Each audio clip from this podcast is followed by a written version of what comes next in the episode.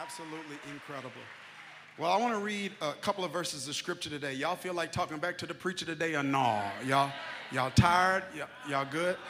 Uh, Job chapter 2, verse number 7 says this So Satan went out from the presence of the Lord and afflicted Job with painful sores from the sole of his feet down to the crown of his head. Then Job took a piece of pottery and scraped himself with it as he sat among the ashes, and his wife said to him, Are you still maintaining your integrity? Curse God and die. I want to stop the reading of scripture right there and tag a title to this text. I know some of you are like, I need some understanding. I want to tag a title to this text, and I want to talk from this subject in our time together today. I didn't mean it like that. I want everybody that's ever said anything you didn't quite mean at the wrong time to clap your hands and thank God in advance. He's getting ready to speak to you. I, I, didn't, I didn't mean it like that. As many of you know, I was reared and raised in a small town called Kilmichael, Mississippi population a little bit over 400 people, one full time police officer, one part time police officer that drove my bus during the day, covered the night shift at the station at night, zero stoplights in the city, one doctor, and if he wasn't at the clinic, you could pull up at his house. High school graduating class of 32 people. You didn't have to say it like that. I mean, But I was reared and raised in that cultural context, and every cultural context has some colloquialisms. There are some things that you heard people say frequently based on where you were reared and raised. And one of the phrases that I would hear frequently may be a phrase you heard where you grew up. Here it is. It's a weird way of saying something wise. Here it is. You can lead a horse to water, but you can't make him drink. This is interesting because this saying is simply suggesting that you can give people exposure to something, but you can't give them an appetite. That you can show them a picture of what's possible for them, but you can't make them pant for it. You can show them what they can do, but you can't make them want to. You can see better in them, but you can't make them want better for themselves. Because most people don't live at the level of their potential, they live at the level of their standard. And some people have standards that are beneath their potential.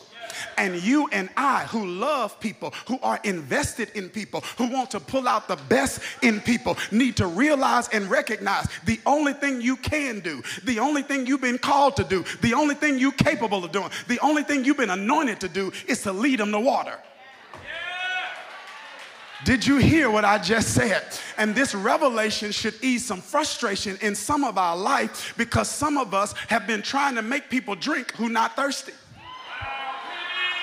I thought y'all would talk better than me at the 12 o'clock. It, it, means that you, you and I have to get a revelation that we should never give up on people, but you hit a season where you got to give people up to God. I'm not giving up on you, but I made all the contribution I'm able to make in this season. Come on. Because you got a revelation, there are five types of people I can't help. I can't help people who don't want help. I can't help people who don't want help now. I can't help people who don't want help from me. I can't help people who don't who only want help their way. Y'all not talking to me. I can't help people who need help and don't know they need help, and I know how to help them, but they're trying to tell me how to help them when if they knew how to help themselves, they wouldn't need my help.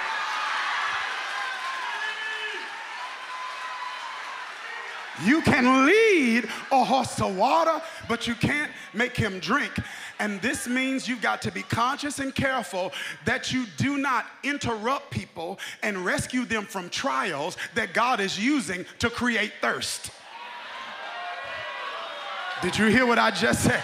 You got to be careful that you don't rescue people from trials that God is using to create thirst. Sometimes people have to go through a trial to create some thirst for better. Here's the way David put it David said this about himself. He said, It was good that I was afflicted, that I might learn your decrees. You got to understand that some people only get education through affliction. But you got to be able to trust that the same God that preserved you in your silly season until you learn your lesson is the same God that will preserve them in their silly season when they learn their lesson. I don't want to hear from people who have never made any mistakes and you made all the right choices and you're supposed to be where you are right now. This next 30 seconds of this sermon is for people that's honest enough to say, I should have blew it. I shouldn't even be here right now. As a matter of fact, there's some stuff that if it ever became out in the light, I'd have to throw up my one Baptist finger and exit the building. But he looked beyond my faults and saw my needs.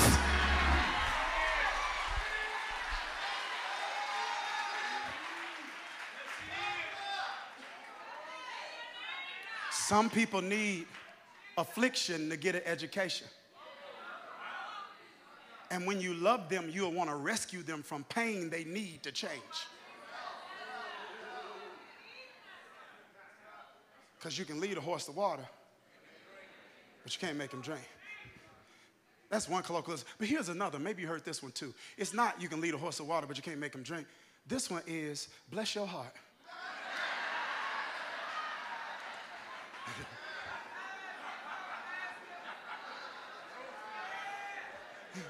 Now, this phrase has a multifaceted meaning. And the tone they say it in determines what they mean by it.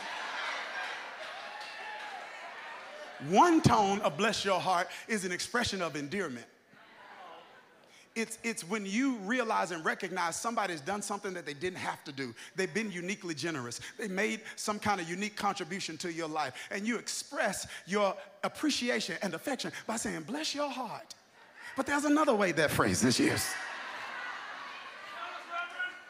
And that phrase is not just used as an expression of endearment, sometimes it's a statement of sympathy.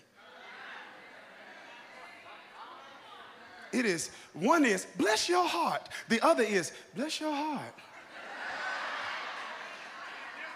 It means that you got a revelation of a limitation that you have when it comes to investing in their own development. It means that you realize and recognize I can't put in what God left out.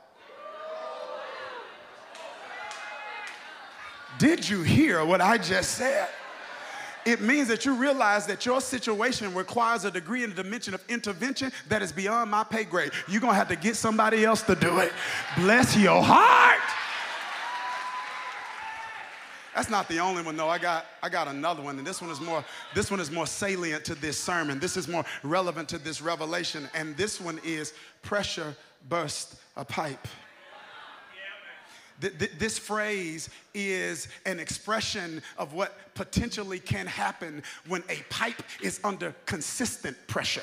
See, it's one thing to be under periodic pressure. I want to know am I talking to anybody that knows what it feels like to be under persistent pressure?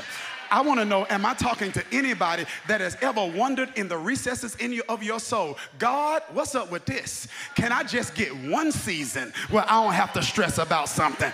Can I get one season where I'm not worried about something? Can I get one season where everything go right? Come on, I'm not expecting everything to be a flowery bed of ease, but every time I turn around, there's pressure. And when a pipe is under consistent pressure, stuff that should come out the right way. Let me go to this side. Let me see. I'm gonna preach to the real. Se- where the real section at? Okay. I said, when a pipe get under pressure, something that should stay on the inside. This is the real section right here. Right here. I said, when a pipe is under pressure, stuff that would come out in a controlled fashion Come on now. Water comes out of the faucet at a controlled fashion when it's under pressure.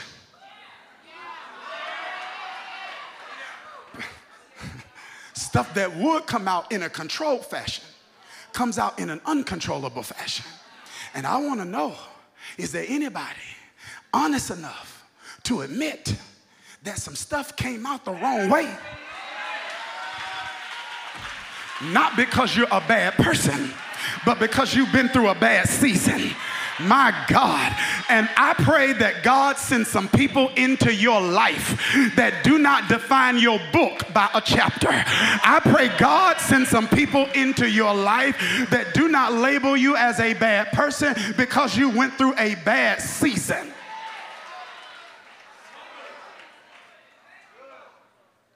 Pressure. And have you ever been under consistent pressure? I want to tell you, pressure is an unavoidable reality of life. Asking to get out from underneath pressure is asking God to give you an exit from this earth. Come on, I want to pay. Jesus said, You'll know the truth, and the truth will set you free. That word truth means reality. Ignorance is not bliss. I need you to be clear on what the reality of life is like. There is not a season you're going to go through where you will not deal with some type of pressure. And if you can get this revelation, it's going to ease your frustration because frustration is always a result of failed expectations. It's when you find something you didn't expect or you don't find something you did expect that leads to frustration. But when you write, that's why some of us are frustrated with people.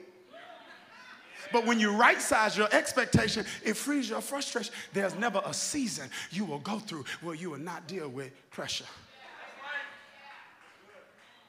The students under pressure about taking the test. The teacher got pressure grading the test. Somebody's under pressure because they can't find a house. Somebody's under pressure because they got a house and they don't want it anymore. Somebody's under pressure because they're looking for a job, and somebody else is under pressure because they got to go to one tomorrow that's getting on their last nerve. Somebody's under pressure because they're trying to find their Boaz. They're trying to find their Ruth. They're trying to find their spouse. And somebody else is under pressure because they got one they thought they wanted and now they got them. They realize, I'm trying to get out. Everybody is under pressure.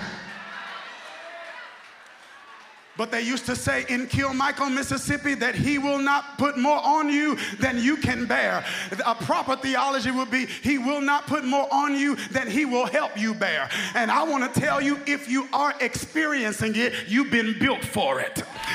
God Almighty that God never allows you to experience something without making an assessment regarding whether or not you got the capability to handle it. And some of you are saying you can't handle it, and that is an indication that you don't have a revelation of what's on the inside of you. You are saying you can't handle it, and God's saying, I put something on the inside of you. You ain't even know what's on the inside of you. And I'm speaking to somebody in this season, and I want you to know God is getting ready to introduce you to a version of you you hadn't even met yet. This pressure is not about to destroy you, this pressure is about to develop you. There's a stronger you that's about to emerge, there's a wiser you that's about to emerge.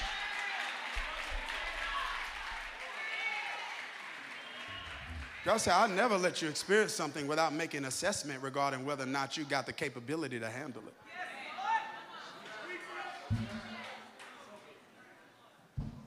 Pressure.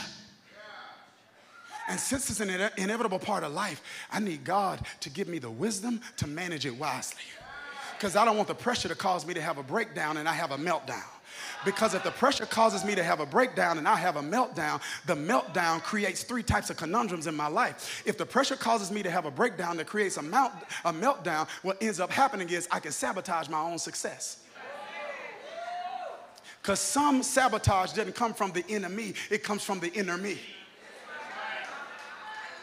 And there's something I've taught you called the law of first mention, which means when you're reading the Bible, specifically in the book of Genesis, you see something in the book of Genesis for the first time. That is an indication of how you're going to see that reality played out all throughout Scripture. So the way the devil shows up in Genesis is the way he's going to show up in Exodus, Leviticus, Numbers, Deuteronomy, and it's the way he's going to show up in your life. He showed up in a garden. He showed up as a snake in a garden. He showed up as a snake in a garden. And in your life, he's going to show up as a snake in a garden. I taught you this before. You're not surprised surprised when you see a snake in a garden because the devil shows up looking like he belongs.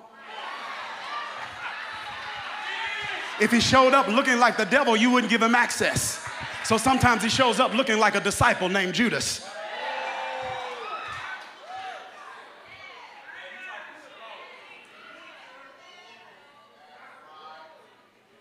And what did he do? He shows us in Genesis that he can't sabotage your future. He can just only influence you into sabotaging it yourself. He didn't make Adam and Eve eat the fruit, but he influenced them to make decisions that would sabotage your own success. Somebody needs to be shouting right here because it lets you know the devil's not in your way. Come on. You're not waiting for the devil to get out of your way for things to change. Things can change for you right now when you get a revelation that my season of self sabotage is over. I'm gonna say that one more time until it get in your head, your heart. I'm gonna say it until it get in your toes. Your season of self-sabotage is over. I'm gonna say that one more time. Your season of self-sabotage is over. I'm telling somebody who's gone this, this part of the sermon is not for people that is taking advantage of every opportunity. This part of the sermon is not for people that have walked through every door.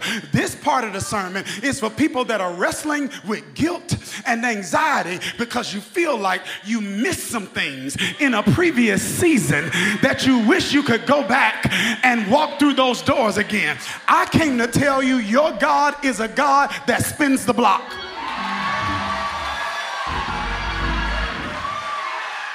Did you hear what I just said?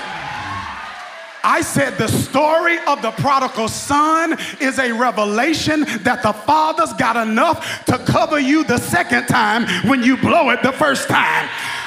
Gee, Joel calls him the redeemer of time. What does redeem mean? It means to buy back. It doesn't mean that God gives you more time. It means God is so good, he'll take the time you got left and he'll do so much in the time you got left that it make up for the time you wasted.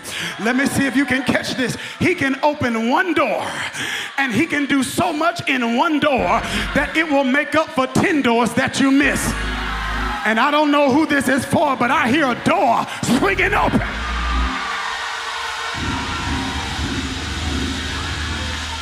You have no idea how quick he can do it.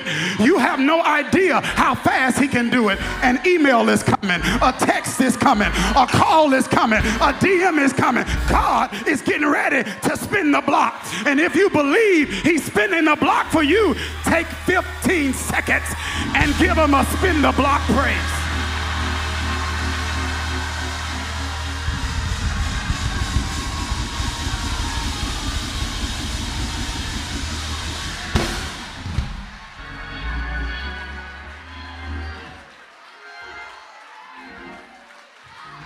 And is there anybody here that will say, This time, when you bring it around, I'm ready. This time, when you bring it around, I'm gonna steward it right. This time, when you open that door, I'm not gonna walk through it, I'm gonna run through it.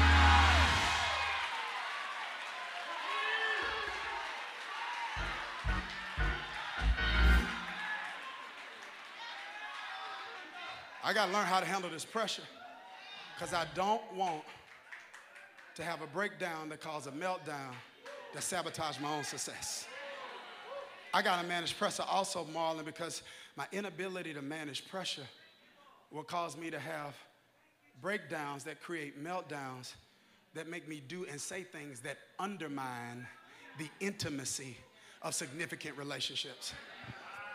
I really don't have time to unpack this the way I want to because I, I really, for many, for many believers, uh, that the last two words requires some revisiting of your theology of relationships. Because some people have a, they got a problem with me saying significant relationships because they confuse everybody being equally valuable to God with everybody adding equal value to you. Everybody is equally valuable to God, but everybody don't add equal value to you. And you have to be able to discern which relationships God have sent into my life that are significant relationships that add a unique kind of value, and I need to steward those relationships properly. And that's why some people ain't treating you right because they think they can wake up tomorrow and find another one. Go ahead. Find another one of me. Let me see who will talk back to. Yeah, if you if you don't see the value in me, find another me. Let me know how that works for you.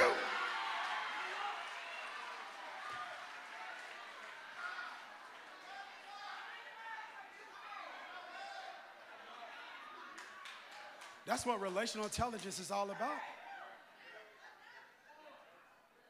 It's making sure you manage your relational life in a way where you don't get to the end of it and realize the people that meant the most to me got the least from me.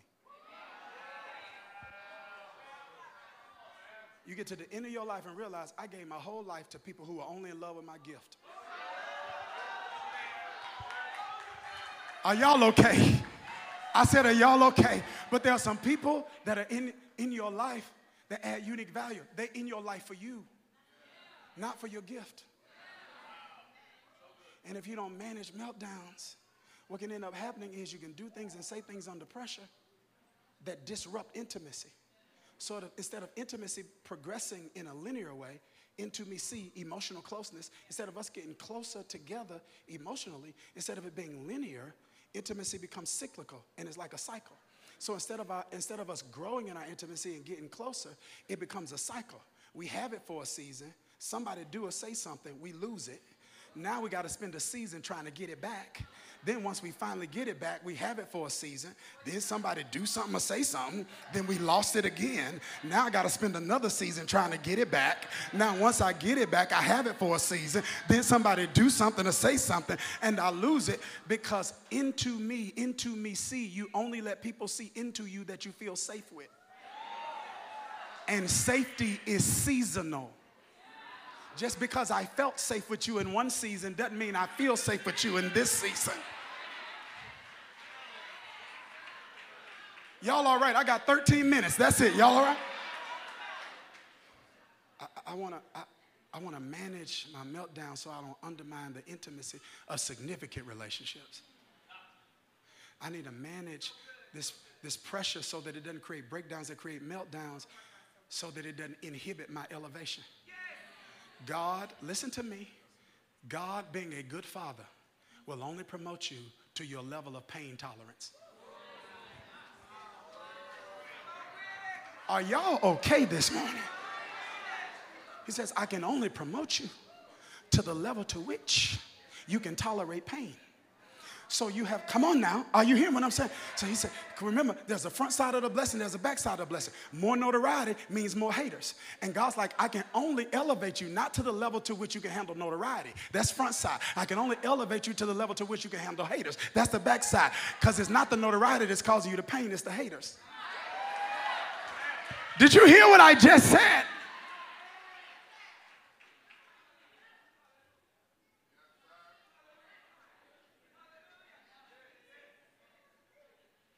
My ability to manage these kinds of seasons says more than I trust God. It says to God, you can trust me. And I don't know who I'm preaching to today, but I want to know am I talking to anybody that's in a season where you're saying, not only do I want to trust God, but I want to live in a way that says to God, you can trust me. You can trust me with doors. You can trust me with opportunity. You can trust me with influence. You can trust me with ministry. You can trust me with dreams and visions. You can trust me with ideas. I want to be a person you can trust. But in order to do that, I got to learn how to manage pressure. And this book, the book of Job, is a textbook that can aid and assist us in doing that. This, this book uh, named Job is a part of a section of the Bible called wisdom literature. The purpose of this section of the Bible is to impart wisdom to the godly. God knows to live right, you need ethics, but to live well, you need wisdom. Come on. And God knows that when your wisdom increases, your need for miracles decrease. It doesn't mean you don't need miracles, it means you need less of them when you have a wisdom. God wants you to have so much wisdom that He dedicated an entire book of the Bible to it. He's saying, What I want to do in your life requires you to not, not make just boss moves, you got to make wise moves. Who am I talking to in this season? Am I talking to anybody that says, I'm in a season of life where I don't have no more time to waste? I'm in a season of life where every move I make in this season matter. I'm in a season of life where I'm tired of experimenting with my life. I'm in a season where I got to make wise moves.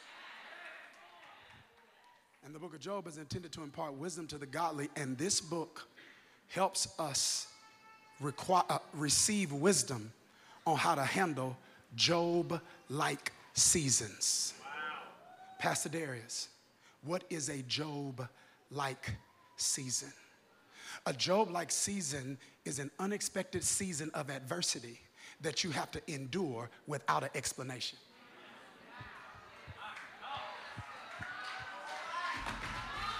Did you hear what I just said? I said it is an unexpected season of adversity that you have to endure without an explanation. It's one thing to be going through something and you know why. Yes, sir. It's another thing to be going through something and you have absolutely no idea why you are experiencing what you are experiencing. And this book is about that reality. We are introduced in this book to a conversation not with Job, but we're introduced to a conversation that the devil has with God. The Bible says the devil's standing in line, waiting to get an audience with God. I ain't even got time to deal with that. That means he's not the Father's equal. He got to stand in line like everybody else just to get an audience with the Father. He's standing in line, walks up to the Father, and God say, "What up with it?" He say, nothing, chilling. God say, where you been? He said, I've been in Duluth. I've been in Lawrenceville. I've been on Candler Road. I've been in Buckhead. I've been in Bankhead. I, have been in Marietta. I, I've been looking for somebody' life to mess up. And God said, Where is my church? I, I said, and God said, have you considered my servant Job?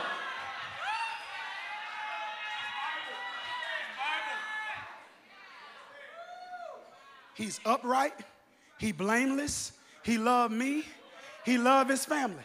Now I'm confused because I'm like, God, out of all people that you would recommend for the devil to mess with, why would you recommend that the devil mess with Job.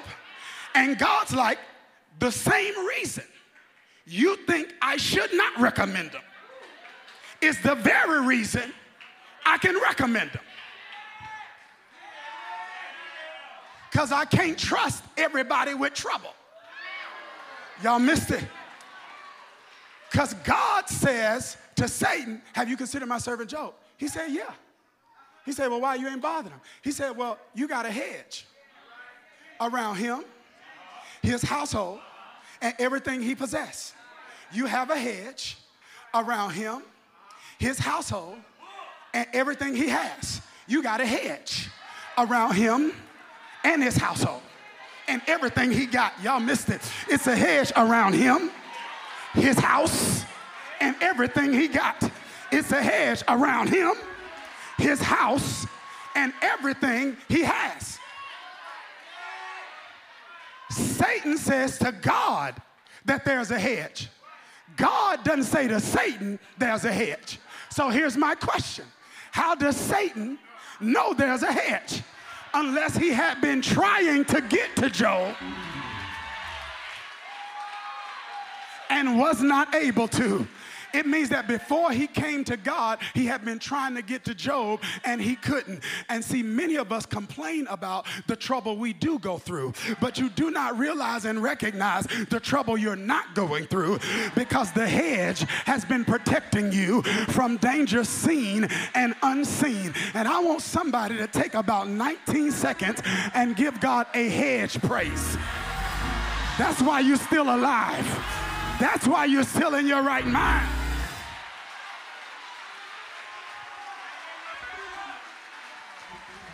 God said, You have no idea what the devil tried this week. This week. So the devil say, Remove that hedge. Let me bother that stuff. Watch this. He will curse you to your face.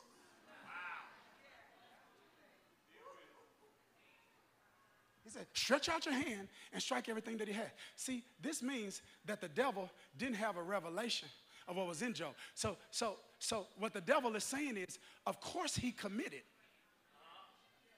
Everything's going right. But what Satan is saying is his commitment is conditional.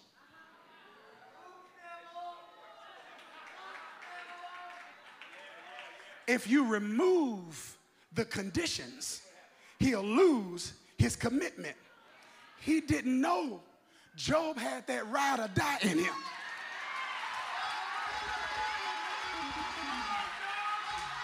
He didn't know that Job had that ride or die in him that would say, The good Lord giveth, and the good Lord taketh away. But blessed be the name of the Lord. He knew, y'all missed it. He, he didn't know that Job had a Hebrew boys type commitment.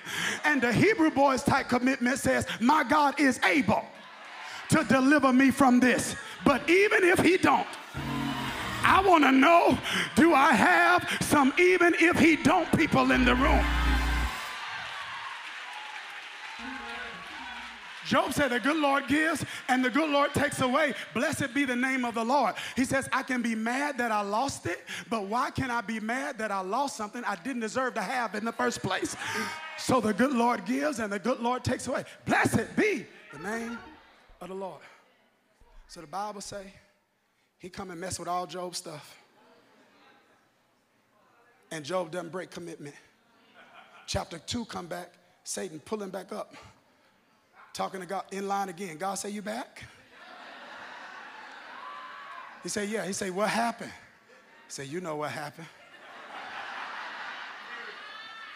He say, but he committed to you because I just messed with his stuff. Let me touch him and see what happened. God say, touch him, but you can't take his life.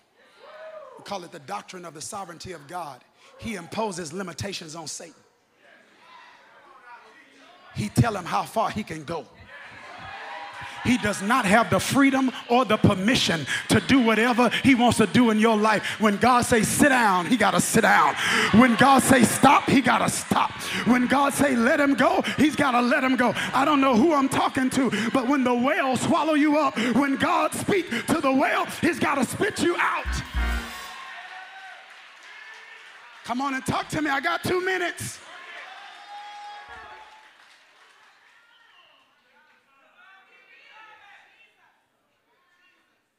I'm like, Satan, you did all that, and you're still coming back for more. Why are you coming back for more? Because you didn't get what you were after.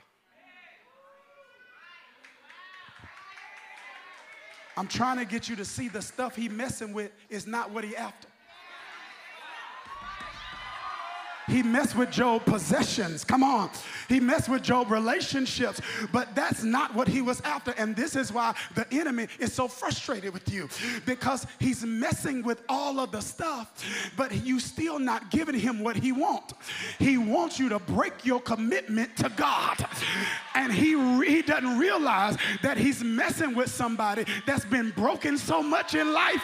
You are now at the point where you unbreakable. Did you hear what I said?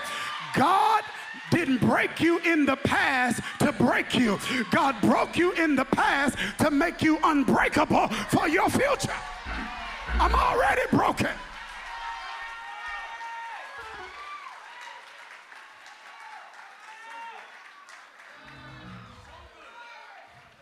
I just felt something on that. I got to I got to move on. I said, the stuff you went through in the past that you thought was going to kill you, that put you under stress, that you thought were going to lose your mind. God says, I am not breaking you to break you down. I took you through that to make you unbreakable. If you survive that, somebody come get me. I said, if you made it out of that, if you bounce back from that, if you recovered from that, no weapon formed against you shall prosper. I'm unbreakable. Take that, devil. All right, here it is. Let me wrap up. Let me wrap up. Here it is. He going through all of this, y'all, but he not going through it alone because he married. And when he's sick, scraping sores off his body, his wife looks at him and says, Do you still maintain your integrity? Curse God and die. Now, whenever this woman is talked about, we judge her reaction without exploring her reality. And that's what people will do in culture. They'll judge your reaction to a thing without asking what drove you to that reaction. And what I am telling you and me is that I can't judge Job's wife, and you can't jo- judge Job's wife because we've all been Job's wife. Job's wife represents anybody that said something or did something they wish they could have took back under pressure. Come on. You may not have said what she said, but you said something. And you may not have done what she did, but you've done something. Is there anybody honest enough to admit that pressure will make you vulnerable to things you weren't vulnerable to before? Watch what she says curse God and die. She says the same thing to Job that Satan said to God about Job.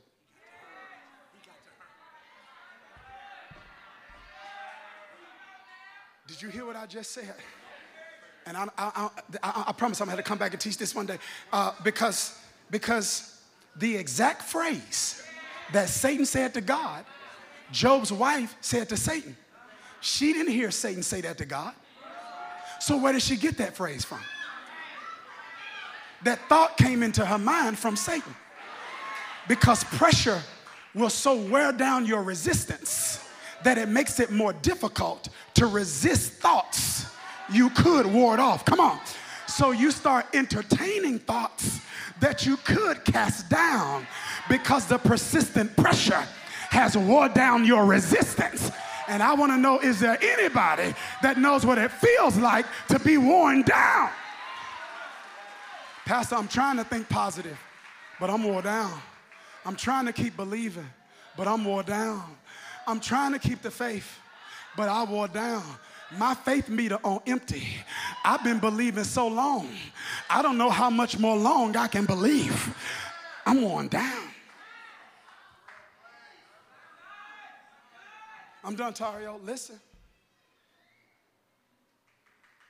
Because she was worn down, she entertained a thought and she articulated a phrase that the enemy wanted to use because Job's wife was his last stand. He said, When I can't get him, I got to get somebody close to him.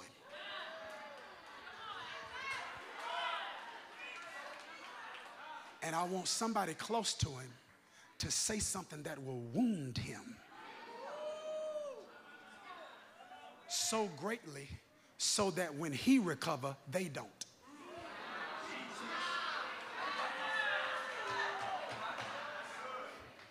Did you hear what I just said?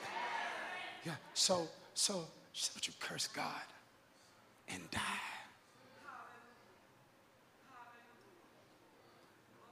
Shh. I don't believe she meant it like that. I believe she was suffering from compound grief, where she's dealing with a series of traumatic losses that are happening so back to back. By the time she starts to process one, she's dealing with another. And I want to know is there anybody that's ever felt like, man, if it's not one thing, it's another? It's happening back to back to back to back. You want to talk about compound grief? In one day, this woman gets word that the ox and the donkeys that they use to feed their family and create income have been stolen away. So her, her means of business is wiped away in a day. Then she gets word that sheep and servants that have been burned by fire. So her servants, which is her support system, gone in a day. Then, right after that, she gets word that all her children who were in one house on another side of town dealt with a windstorm and all of them lost their life in a day. What you gonna say? Let's keep it real. You're talking right. She's dealing with compound grief. And then on top of that, Job's sick. And she having to care for Job, and the siblings won't help. I ain't gonna bother that. She having to do it with no support system. They're not gonna help take care of him, but they're gonna fall in the casket at the funeral.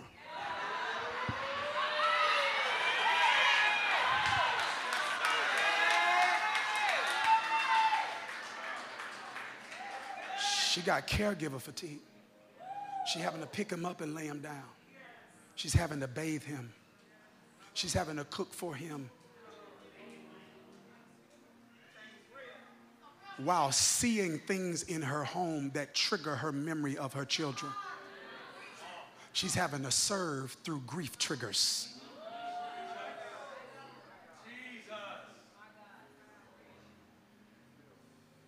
She's dealing with compound grief, caregiver fatigue, and she's got to be dealing with confused theology because all this stuff she done heard about God in church ain't making sense. God, you said I'm head, not the tail. I'm feeling like a tail right now. You said I'm above only and not beneath. I feel beneath right now. You said that you make my enemies my footstool. And it seemed like my enemy's winning.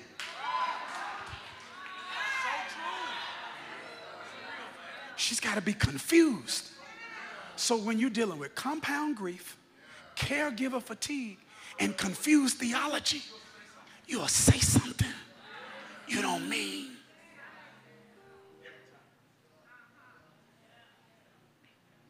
And this woman didn't do this because of the absence of strength. This ain't a weak woman. Because a weaker woman would have broke. A weaker woman would have left is not the absence of strength, it's the absence of a strategy. She didn't have a plan to protect herself under pressure. And God puts her in the Bible so we can learn from her, so that you can have a pressure plan. What's your pressure plan? Number one, you need a replenishment strategy. When I got this revelation a long time ago, it freed me. Many of you are waiting on people to get a revelation of when you empty.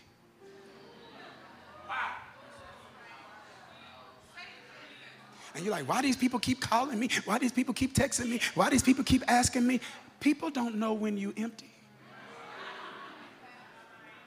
You want people to be sensitive to something and they're not aware of of where of what level your stamina is on. Your replenishment is your responsibility. You have to take responsibility to do the things that refill your tank. And some of you would rather be empty and understood than misunderstood and full. That's why some people are empty because they're not willing to be misunderstood to say, like Jesus, I need a moment to step away from it all so he can refuel me.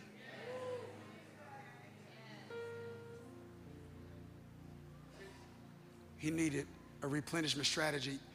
She also needed, she had this relationships with Job. When I say Job, not intimately, but do you have a Job in your life? Because I don't know how many people would have heard what she said and stayed with her. Because he heard him when he was down, but he got double for his trouble. Because when some people come up, they dip out.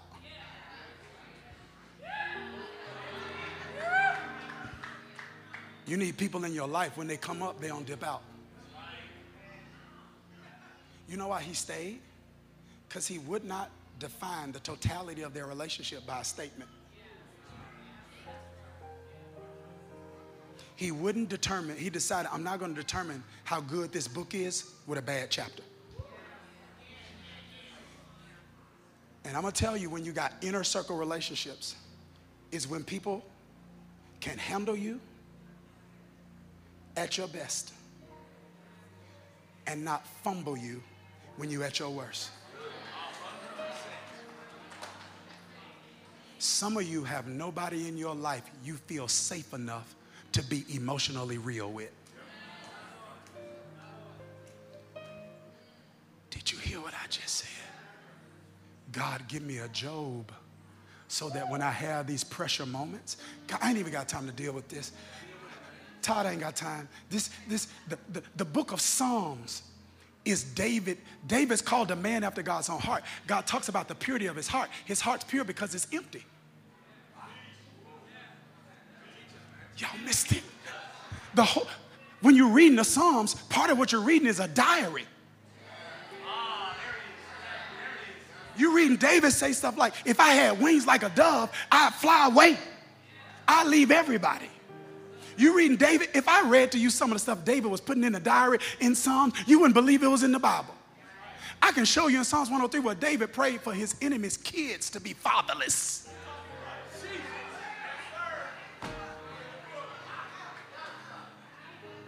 You see him saying all of these unfiltered things because he felt safe with God.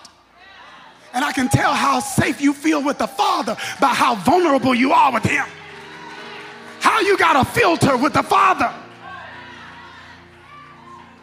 and he would empty his heart, but then you'd see something in Psalms called Selah, which is a musical interlude. It's a period of reflection, and you'll see him, you'll see him saying, uh, "My enemies are getting the best of me. I can't stop this. I hate this." Then Selah, and then after the Selah, you see a shift in his tone. But thou, O Lord, art a shield for me.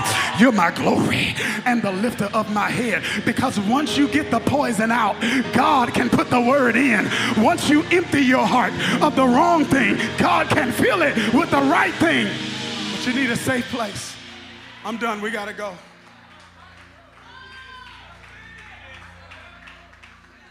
You don't have a job to get it out because that frustration you feeling ain't evil, it's human.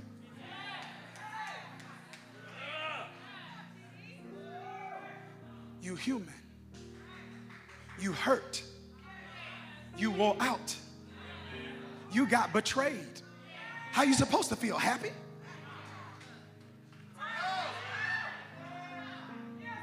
Even Jesus didn't want people around him who betrayed. He told Judas, whatever you're gonna do, do it quickly. Stop, stop playing. Go ahead and do it. You human.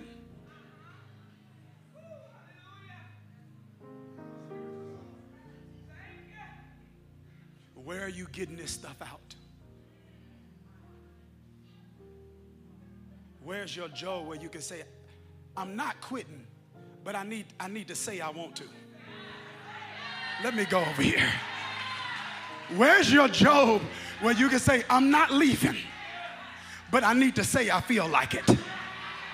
And I need what I say in this moment not to be held over my head in the future. I need to be able to get this out of me so the right thing can get on the inside of me.